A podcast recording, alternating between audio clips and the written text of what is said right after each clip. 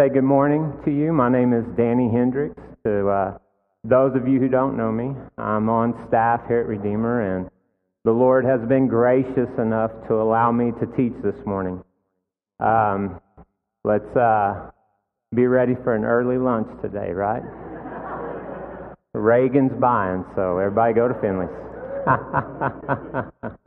um, if you would please uh, open your Bibles or whatever uh, device you're going to look at our scripture today. Um, we're in Luke chapter 9, verses 28 through 36. And as you're getting there, um, I would just kind of like to set up the scene a little bit. A question that has been threading its way through Luke Who is this man? John the Baptist asked it. He sent messengers. Are you the one who is to come? Um, Herod wants to know Are you the one, or are you uh, John the Baptist who I beheaded? The disciples have even asked, as we heard Dan teach over the uh, calming of the storm, Who is this man? Um, Jesus asked them last week, Who do the crowds say that I am? Who do you say that I am?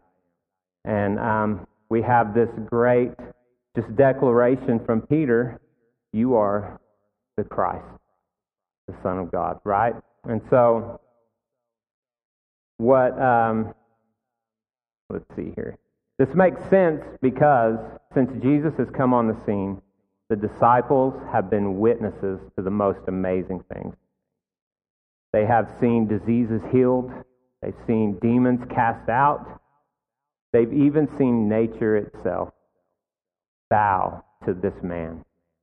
They've seen people raised from the dead. But now he's starting to make claims that we saw last week that don't go with their idea of what the Messiah should look like. He says he must suffer and be rejected, that he will be killed and rise from the dead three days later. He tells them that they must deny themselves, pick up their cross, and follow him daily. That doesn't make sense. The Christ is supposed to come in as a conquering king, right? He's supposed to overturn Roman rule and make Israel great again. Maybe he isn't who they think he is. If he isn't, then listening to him following him, obeying him would be ludicrous. All right, so let's find out who this guy is. If you'll look with me, I'll read the chapter now. Now, about eight days after these sayings, he took with him Peter and John and James, and he went up on the mountain to pray. And as he was praying, the appearance of his face was altered his clothing became dazzling white. And behold, two men were talking with him, Moses and Elijah, who appeared in glory and spoke of his departure, which he was about to accomplish at Jerusalem. Now Peter and those who were with him were heavy with sleep. But when they became fully awake, they saw his glory and the two men who stood with him. And as the men were parting from him, Peter said to Jesus, Master, it is good that we are here. Let us make three tents one for you, one for Moses, and one for Elijah, not knowing what he said. As he was saying these things, a cloud came and overshadowed them, and they were afraid as they entered the cloud. And a voice came out of the cloud saying, This is my son, my chosen one. Listen to him. And when the voice had spoken, Jesus was found alone, and they kept silent and told no one in those days anything of what they had seen. So today, I think we're going to see three things in this text. There's probably a lot more to see there, but I think these three things are what we're looking for. First and foremost, who he is. We're going to see who he is. Finally, that question is going to be answered and done with. But second, we're going to see what he's come to do. And last, we're going to talk about our response to Him. So, first up, who is this guy? Jesus takes his inner circle of disciples with him up this mountain Peter, James, and John. Um, I don't know why these three guys, but these are the three he's picked. If you'll remember, these are the three that went with him when he raised Jairus' daughter from the dead. Later on, when he goes up on the Mount of Olives, these are the three men that will go with him there as well. Um, here on this mountain, as well as on the Mount of Olives, Jesus takes them with him as he goes to pray. There and here also on this mountain, these three guys fall asleep. Now, I don't know why they go to sleep. I uh, tend to think it's a mercy from God to keep them from being overwhelmed because they're about to see the most amazing things. Now, as Jesus begins to pray, the appearance of his face is altered, and his clothes become a dazzling white. Matthew's account says that his face became like the sun, and Mark's account says that his clothes were whiter than any launderer could get them. Now, this should sound somewhat familiar to us, but if it doesn't, we need to look back in the book of Exodus in chapter 34, verses 28 through 30. I did a terrible job of tabbing my Bible, so it's going to take me a while to get there. Um, but here we go. So he was there, this is Moses we're talking about, with the Lord 40 days and 40 nights.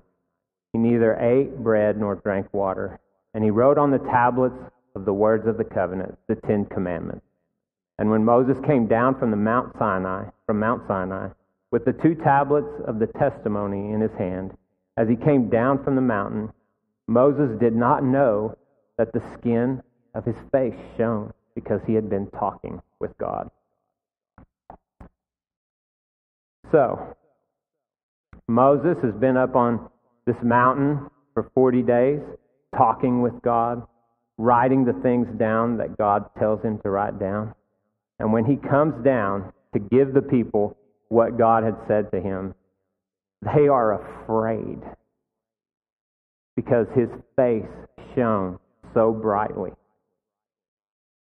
Um, you see, God emanates glory. Later on in Exodus, he tells Moses, when he, Moses asks him, Can I see you? Can I see your glory? He says, I'll let you see the end of my glory, because if you saw all of my glory, it would kill you. So, God emanates glory. It's a brightness, it's a shining forth, right? Well, here we see Jesus become this dazzling white color. But it's different than what we see with Moses. You see, Moses was reflecting God's glory. It's like he had a sunburn, right? Jesus was radiating God's glory. He's not reflecting, he's radiating. That means to emit forth the glory of God. So, where we see Moses reflecting, we see Jesus radiating. Where we see Moses having this shine on him like a sunburn. Here, we see the sun burning forth the glory of God. Who is he? He is God. The disciples knew this because they saw that glory coming from him and they remembered this story of Moses reflecting that glory. Hebrews 1 3 says it like this hmm, if I can get there.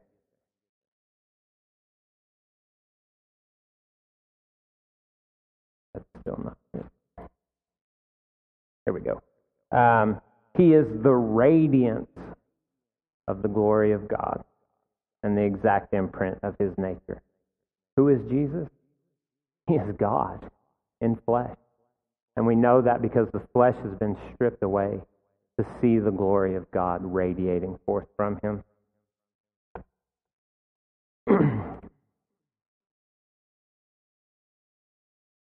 now, um, it's at this time that we see that Jesus is talking with two men Moses and Elijah. Why these two guys? Well, there's quite a bit of debate over why these two guys. Um, what I think it is, and, and where I have come in agreement with the most, is that first and foremost, if you look at Elijah, we've heard in the past where Elijah is supposed to come before the Messiah. We see that in Scripture. In Malachi chapter 4, verses 4 through 5, we read this. Once again, if I can get there to it. Remember the law of my servant Moses, the statutes and the rules that I commanded him at Horeb for all Israel. Behold, I will send you Elijah the prophet before the great and awesome day of the Lord comes. Now we have Elijah standing here talking with Jesus. Why Moses? Some would say that Moses is the uh, he's the representation in the Old Testament of the law. He's the one that received the law and gave it to the Israelites. Moses also prophesied something in Deuteronomy 18:15. He said,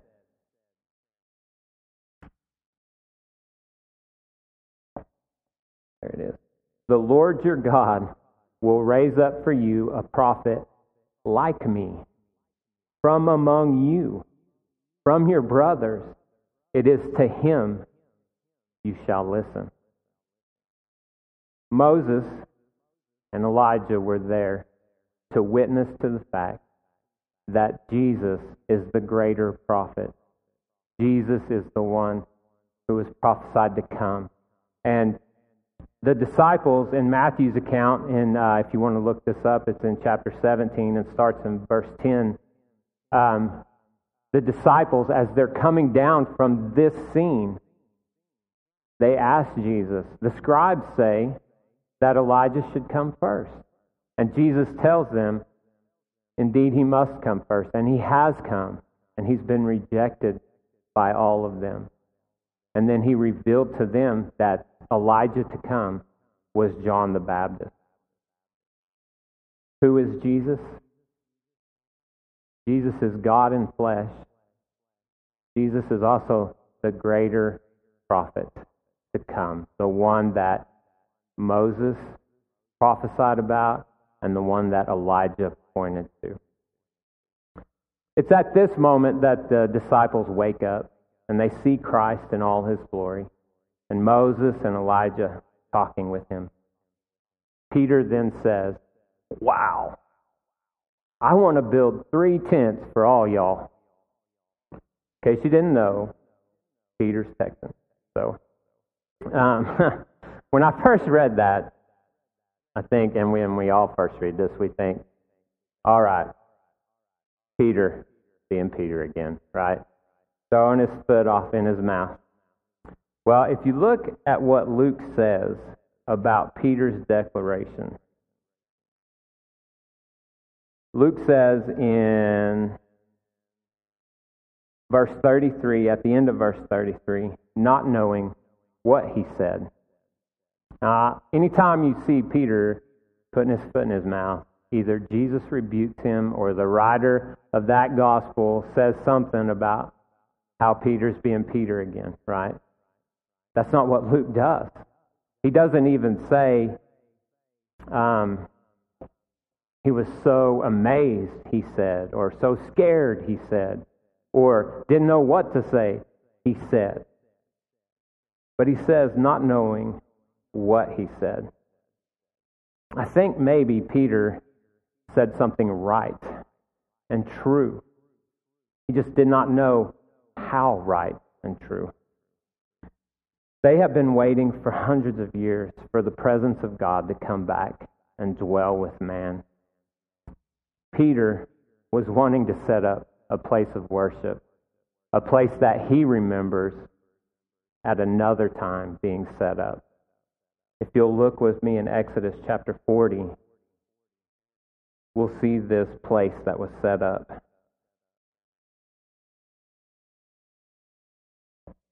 In verses 34 through 35, then the cloud covered the tent of meeting, and the glory of the Lord filled the tabernacle. And Moses was not able to enter the tent of meeting because the cloud settled on it, and the glory of the Lord filled the tabernacle. Peter was remembering this story and when this happened, and he was seeing the glory of God in Jesus Christ radiating forth. And Moses and Elijah were there, and he's reminded of God's presence being on earth and a tabernacle being set up.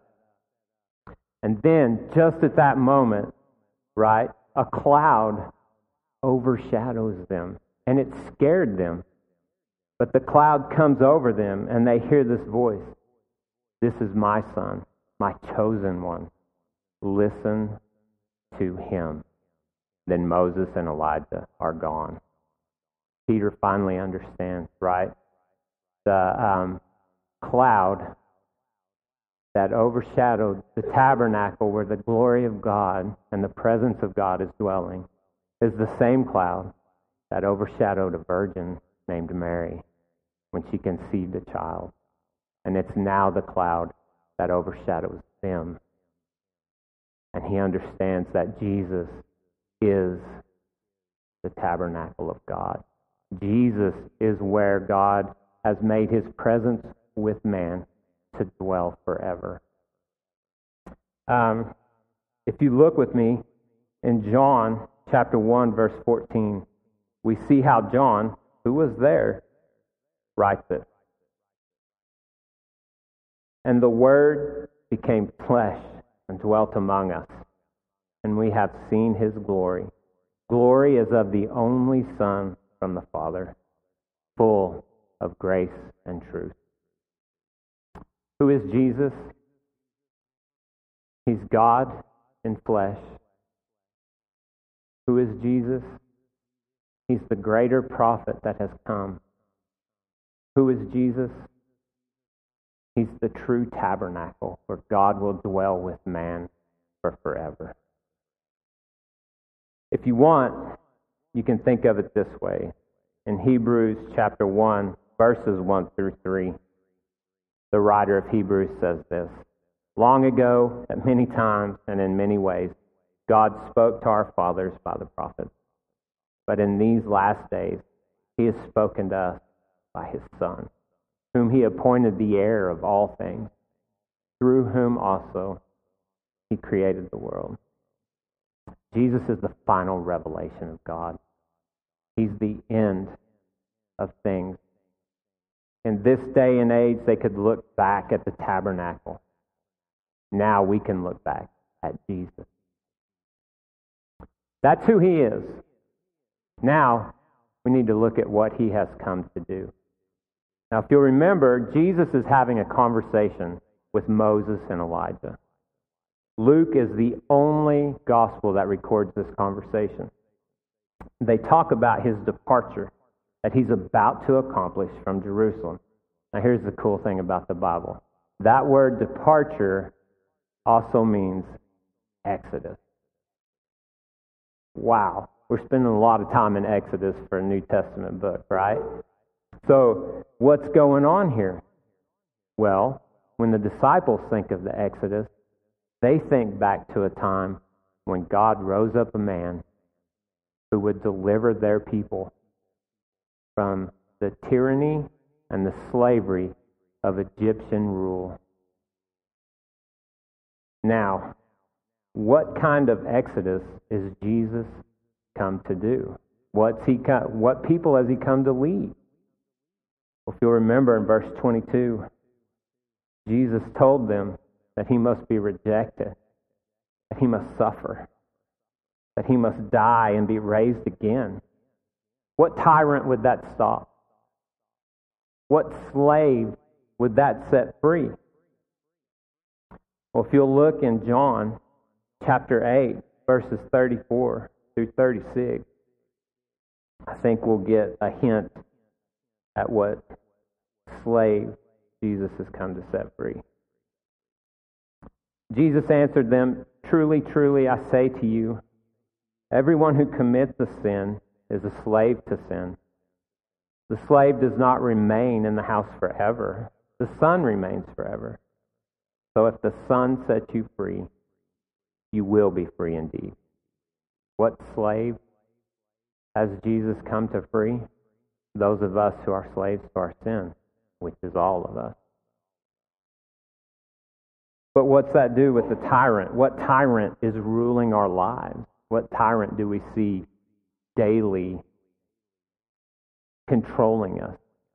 Look with me in Romans chapter 5, verse 12.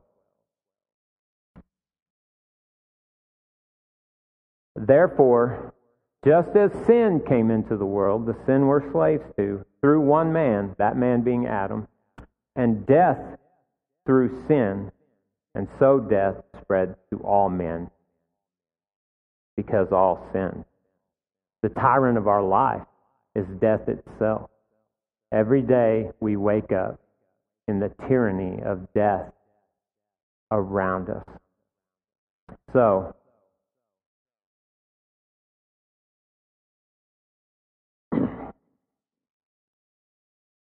The tyrant ruling our lives is death. The slavery we are chained to is our sin. And Jesus has come to lead us out. This great exodus. So, that brings me to our response. Now, to those of us who are following Jesus, we've seen his glory. Um, our response never changes. Verse 35 God says, My son, my chosen one, listen to him. That's pretty simple, right? What did he tell us to do? If you look back, last week, Jeremy told us what Jesus has told us to do. Verses 23 through 25. And he said to all, If anyone would come after me, let him deny himself, take up his cross daily and follow me. For whoever would save his life will lose it. But whoever loses his life for my sake will save it. Perhaps some of us, I know I can be this way. Um, I'm a lot like the disciples in this instance. I need to be shook awake to see the glory of Christ. I've been following him, but sometimes I live with a foot in the world and a foot in the kingdom. And for all of us, that can look like something different. For some of us, it could be the next streaming movie service that's coming out. For some of us, it could be our personal ministry that we feel like we're called to. For some of us, it could be our families, our jobs. There's all kinds of things out there. What Christ calls us to, if we've been following Him, is to wake up, see His glory, and then obey Him. But now, that leads me to something else. If you've come here today and you don't know this glorious Jesus, not knowing that you need Him, that you're chained to sin, that death reigns over your life, know this the face that we see transfigured here was disfigured at the cross. The clothes that became dazzling white are going to be bloodstained and given and split between wicked men. The Father who says, This is my Son, my chosen one, will turn his face away and forsake him all at the cross. Why? Why is this supposed to happen? Because that's what it costs to set us free. Hebrews 9:22 says that um, there is no forgiveness of sins without the shedding of blood, and that blood belongs to Jesus Christ. So if you do not know him, I'm pleading with you today. The standard that God has for our lives is so much higher than what we think it is. No liar has a place in the kingdom of heaven. Nobody who's dishonored their parents. Who hasn't done that? Like we've all done those things. If you look at all the Ten Commandments, we've broken every one of them. We need an exodus from our sin, and that exodus is Jesus Christ. Um, I implore you to gaze upon him today, to see him in all his glory and all his wonder. Repent of your sins, which means to turn from them and trust Jesus Christ as your Savior. Um, as the band comes back up, I'll just pray and uh, and we'll sing to this King. There will be people in the back if you need somebody to talk to. Father, um, please help us to see Jesus more clearly. Wake us up from our slumber. Empower us to deny ourselves, take up our cross, and to follow Him daily. In Jesus' name I pray. Amen.